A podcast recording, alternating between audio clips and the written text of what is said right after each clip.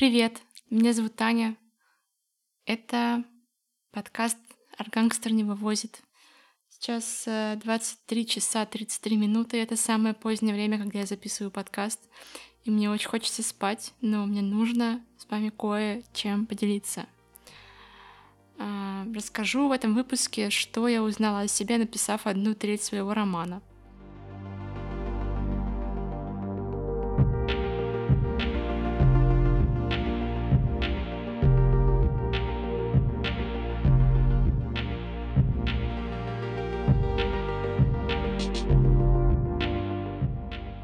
можете послушать... Э, какой же это был выпуск? Второй, третий, третий, наверное, выпуск э, этого сезона, где я рассказывала, что я начала писать большой текст. А, я хожу на писательские курсы, и вот э, на, на каждом из занятий мы читаем роман друг друга. И на момент старта, старта этого курса у меня было написано примерно 0 страниц, 0 букв, 0 знаков. И за полтора месяца, точнее за месяц и одну неделю я написала 50 тысяч знаков, это 20 листов А4, там типа 11 или 12, 11, наверное, шрифтом.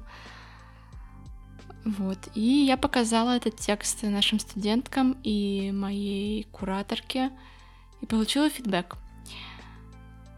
Я целый день перед, перед занятием э, нервничала. У меня было ощущение, как будто мое тело просто вибрирует э, с кончиков пальцев до последнего, последнего волоса на моей голове.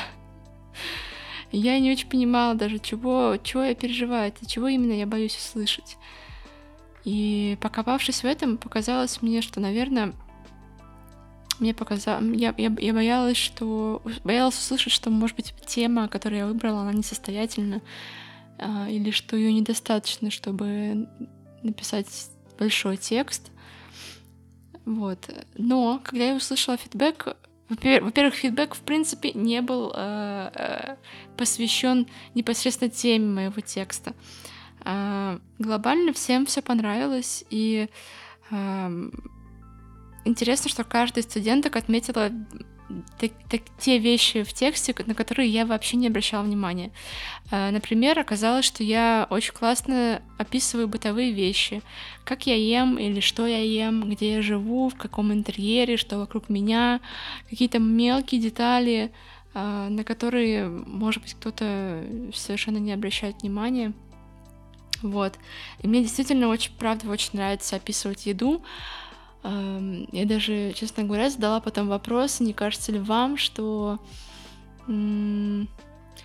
что такие большие описания еды — это э, какая-то отсылка к инстаграм-постам всяких блогеров, и не создаст, не создаст ли это впечатление у читателя о том, что это не нормальный текст разумительный, а какой-то лайфстайл-блог, на что мне сказали, во-первых, и чё?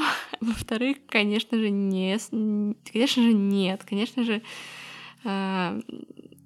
такие описания — это мой писательский прием и тенденция, и ее, конечно, нужно развивать, и ни в коем случае не вырезать из текста только лишь потому, что кому-то что-то может показаться.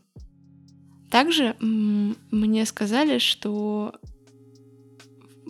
каждый, каждый абзац моего текста, он наполнен большим количеством деталей, и э, хоть и сам текст, да, по отношению к, там, к нормальной книжке пока что еще очень скромный, но из-за того, что в нем так э, много деталей, и каждое предложение наполнено разной фактологией, вот, э, ощущение, что прям действительно ты очень много узнал, хотя ты прочитал совсем чуть-чуть. Вот. И это интересно, потому что когда я писала этот текст, мы с моей подругой обсуждали, и э, она отметила, что я пишу как будто бы э, как э, Ани Ирно, вот, у которой нет вообще эмоций в тексте, никаких обычно. Этот очень сухой, очень сухой текст, опирающийся на факты, и в этом она прекрасна. И я очень рада, конечно, слышать э, слова о том, что я учусь у, у Эрно. Это, блин, супер класс. Но правда, как я не пыталась добавить каких-то эмоций, как, как, короче, мне вообще совершенно не получается вот какой-то драмы, что ли, или вот что-то такого, бросание тарелок или каких-то психов. Не получается, я не умею так писать.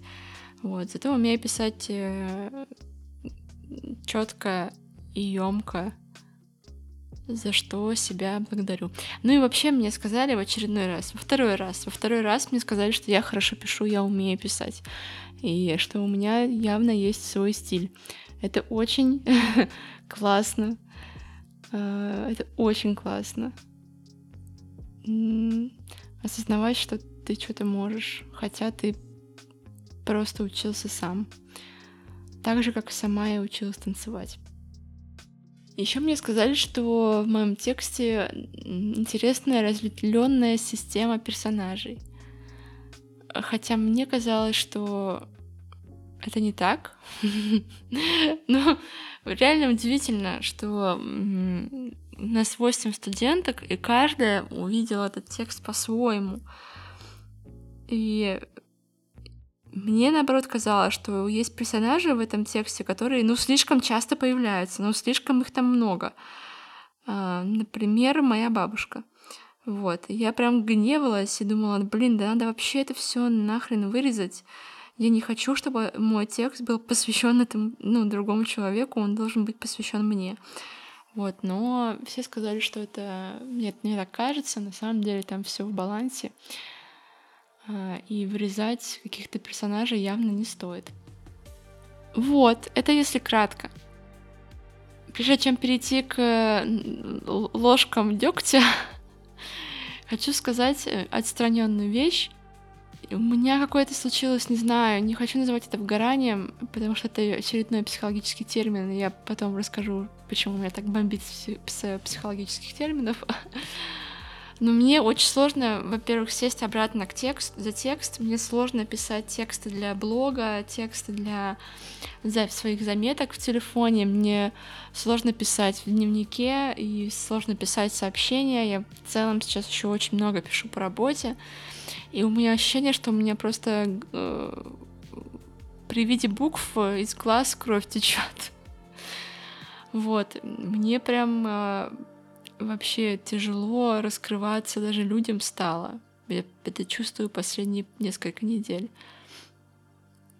Вот, и подкаст записывать мне тоже сложно. Прям вообще. Вот, и действительно, видимо, я в процессе написания этого текста как будто бы прям вывернула очень много из себя и пожинаю плоды теперь этого, потому что мне просто я нахожусь на каком-то...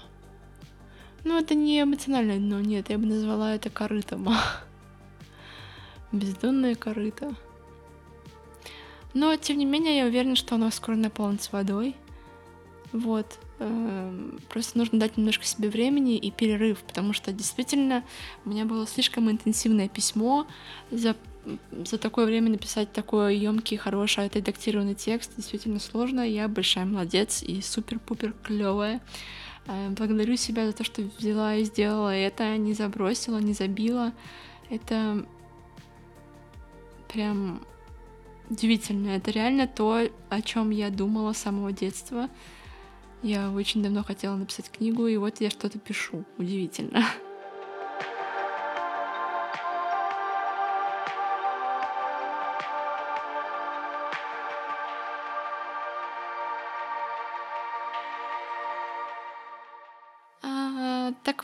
ложки дегтя. Оказалось, что в моем тексте встречаются довольно часто психологические термины. Не знаю, например, их приезд был для меня травмой, или она казалась адекватной, или полная дереализа... дереали... дереализация.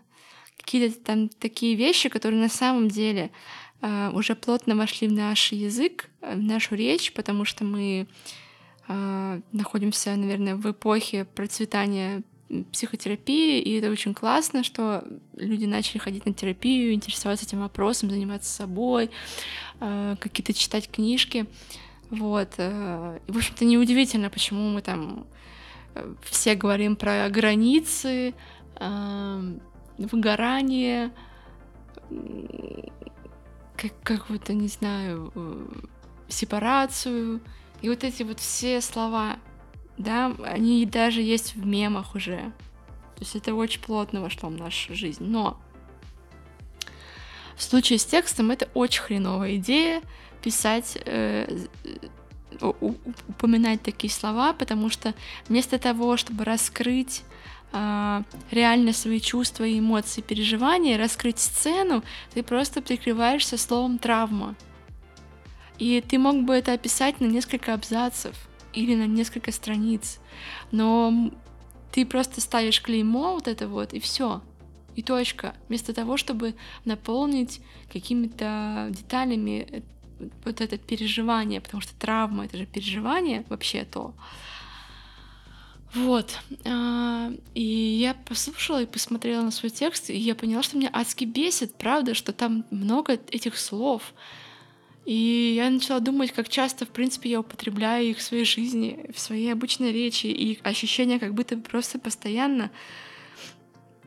И я начала фокусироваться на речи других людей, и они тоже это употребляют, и это повсюду. Мне кажется, что как будто бы надо это чекать и избавляться от этого, потому что действительно вместо того, чтобы описать нормально ситуацию, э, какую-то жизненную, не знаю, просто в общении с, там, с другом или еще с кем-то, мы бросаемся вот этими словечками и такие типа, ну да, ну все понятно. Травма это бесит немножко. Вас не, вас не бесит? Вас не бесит, что вокруг так много психологических терминов? Блин, как с другой стороны, как много на Ютубе рекламы онлайн э, сервисов онлайн психотерапии. Просто весь Ютуб скуплен, не знаю, сервисом Ясно или еще каким-нибудь. Поэтому, в общем-то, не знаю, как будто бы уже наступило время, когда нужно немножко отстраиваться от э, собственной же терапии оставлять вот это все на терапии, выходить и разговаривать нормальными человеческими словами. Вот. А еще э, интересный был фидбэк на текст о том, что в двух главах э, я рассказываю там две истории, в которых э, я выставляю как бы, как бы виноватыми некоторых людей. Виноваты, виноватыми в том, что там у меня случился разрыв с моей подругой, или там э, в то, как обращались с моим дядей, все такое. Что типа вот вокруг, люди вокруг, окружение, оно э, давило, влияло на меня очень сильно, и под его действием я э, совершила вот там разрыв с подругой, например. Но дело-то в том, что э, это же твой текст, и нужно быть честным с собой. И в случае с той же самой историей с подругой, безусловно, я была э, соучастницей да, этого э, мероприятия. То есть это не просто мне сказали, иди, и я пошла. Нет, я все равно какие-то... Ну, как бы я была совсем не, не, не, не маленьким ребенком, уже подростком, я уже умела мыслить, и я сама в том числе приняла решение поссориться. Вот. А, и, короче, получается, что я в двух главах выступаю как жертва. И меня это тоже выбесило очень сильно. Я стала думать, что я реально иногда слишком много э, о, о ком-то говорю, выставляя себя жертвой обстоятельств. Не могу, ребята, я не могу это сформулировать. Короче, отстойно быть жертвой и отстойно себя мыслить жертвой сам. Нет, жертвой быть не отстойно, отстойно мыслить себя жертвой. Вот. Хотя, безусловно, мы не говорим про э, ситуации с насилием и вот это все. Это не, ну, как бы, естественно, речь не про это. Там все однозначно. А в случае разбора всяких жизненных ситуаций, тут, конечно, действительно нужно брать на себя ответственность за некоторые вещи, которые ты делаешь, и через принятие ответственности приходит осознание вообще, кто вы, кто вы были друг для друга и почему так случилось. У меня какой-то очень философский сегодня подкаст получается.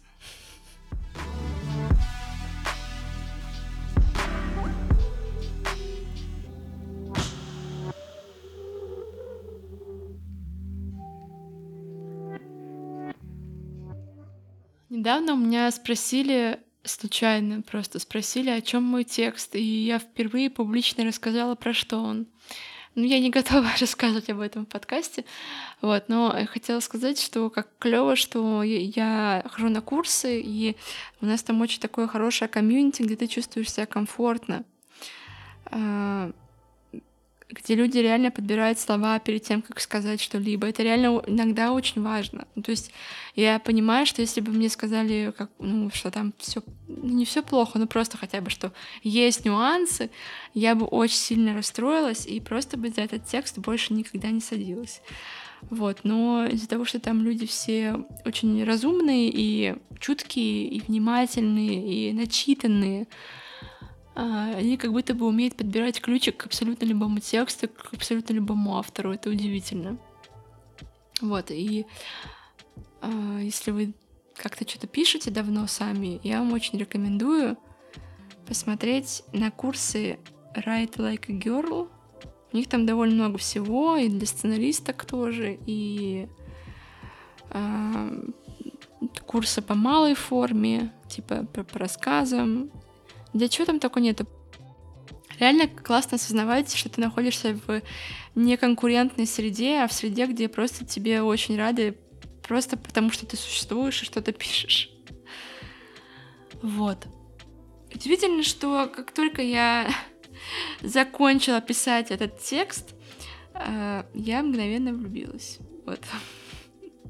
Видимо, природа настолько очистилась, природа настолько очистилась, что даже я смогла подумать о чем-то, кроме себя, о ком-то. Вот, и э, мой текст находится под угрозой, потому что мне теперь кажется, что мне нужно просто его весь перечеркнуть, как будто бы все, что я там пишу, это все неправда, э, что на самом деле я вообще какая-то другая и очень умею чувствовать много, сильно, активно. Но, но, конечно, важно помнить, что в таких текстах ты пишешь не про настоящее и не про будущее. Самое главное, что ты пишешь не про будущее. Если эту книжку откроют через э, 20 лет, и там увидят, что я пишу там что-то, это совершенно не значит, что это как бы соотносится вообще с э, вашей будущей реальностью. Это соотносится только с моей нынешней реальностью или с моей прошлой реальностью. Вот, потому что, безусловно, все истории, которые я рассказываю, они, они про то, что уже было. И, кстати, очень интересно, что когда ты пишешь этот текст, то ты можешь менять местами некоторые события. То есть не, не менять фактологию или структуру этих событий, а просто... И в этом э, есть интересная штука, потому что по факту мы немножко врем. Но мы не говорим, мы же не говорим, как вот мы проснулись, встали, поели, пошли на улицу, встретили подругу. Подруга сказала мне, что я отстой. Я пошла домой плакать. Я залезла в ванну, э, смотрела фильм, плакала, вышла из ванны, легла в кровать, плакала и подумала, что я ужасный человек, и мне сказали, что я плохая. Нет, ты же пишешь художественный текст, ты местами меняешь некоторые события, кроме того, ты переосмысля... переосмысляешь события. То есть ты не... это же не документалистика. И это очень клево понимать, что ты врешь. А, становится легче. Потому что таким образом ты избавляешься от бесконечных перечислений э, того, как на самом деле было. У тебя, безусловно, в тексте есть документальные всякие штуки, типа пере, там переписки, не знаю, еще что-то. Вот, но м- классно ощущать такое, типа чувствуешь, как будто у тебя немножко развязаны руки, и ты реально творишь, а не просто как летописец записываешь хронологию своей жизни. Вот, а еще я давала этот текст почитать некоторым людям, своим нескольким подругам, и интересно, что у некоторых из них э, им, им не удалось отделить рассказчицу, э, лирическую героиню от меня самой. Меня это расстроило. Э, не знаю, может быть, у меня... Ну, короче, Вот я занимаюсь Оксаной Васякиной, я читала две ее книжки, сейчас не пришла третья, «Роза» называется. Но я вообще, когда читаю, я не думаю, или смотрю на Оксану, я не думаю, так, я знаю всю ее жизнь, я знаю, как умерла ее мама, как умер ее отец, с кем она спала в поле, как она ехала на машине огромном грузовике через всю Россию. Я вообще про это не, не, ну, как бы не, не помню, когда с ней разговариваю. То есть меня очень четко, как каким-то образом отделяется э, как бы то, что происходит в книге, и, и вот писательница в реальной жизни. Я пока не понимаю, как людям объяснить это словами, как это сделать, но это нужно делать.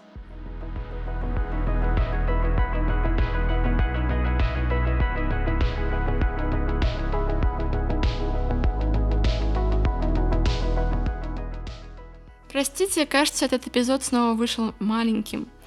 А, но зато в нем много важных инсайтов. Вот, есть о чем подумать. А, я хочу сказать, что я очень сильно устала, и правда, мне сейчас тяжеловато. Возможно, я сделаю перерыв в нашем подкасте, не знаю, неделю, две, может быть, три или четыре. А, мне как будто нужно немножко восполнить э, свои силы и как-то отвлечься, о чем-то подумать э, другом и перестать жить в четком, в четком графике, потому что э, я выпускаю подкаст каждые две недели, и для меня это очень тяжело. Я не понимаю, как делают это люди, которые выпускают каждый, каждую неделю. Наверное, у них просто есть... Э, наверное, у них нет работы или нет других дел, э, потому что это очень сложно, даже если ты не монтируешь сам. Спасибо большое, что послушали. Я очень была рада с вами этим всем поделиться. Э, это действительно было для меня получение фидбэка на мой роман это было очень важным, э, ответственным событием в моей жизни, наверное, одним из самых ответственных событий в моей жизни. Я очень ярко пережила эти эмоции. Вот, э, беру перерыв, потом буду дописывать, возможно, или что-то переделывать. А пока я буду читать книжки, вот, читать книжки, ходить на танцы и целоваться. Больше ничего не планирую делать. Вот.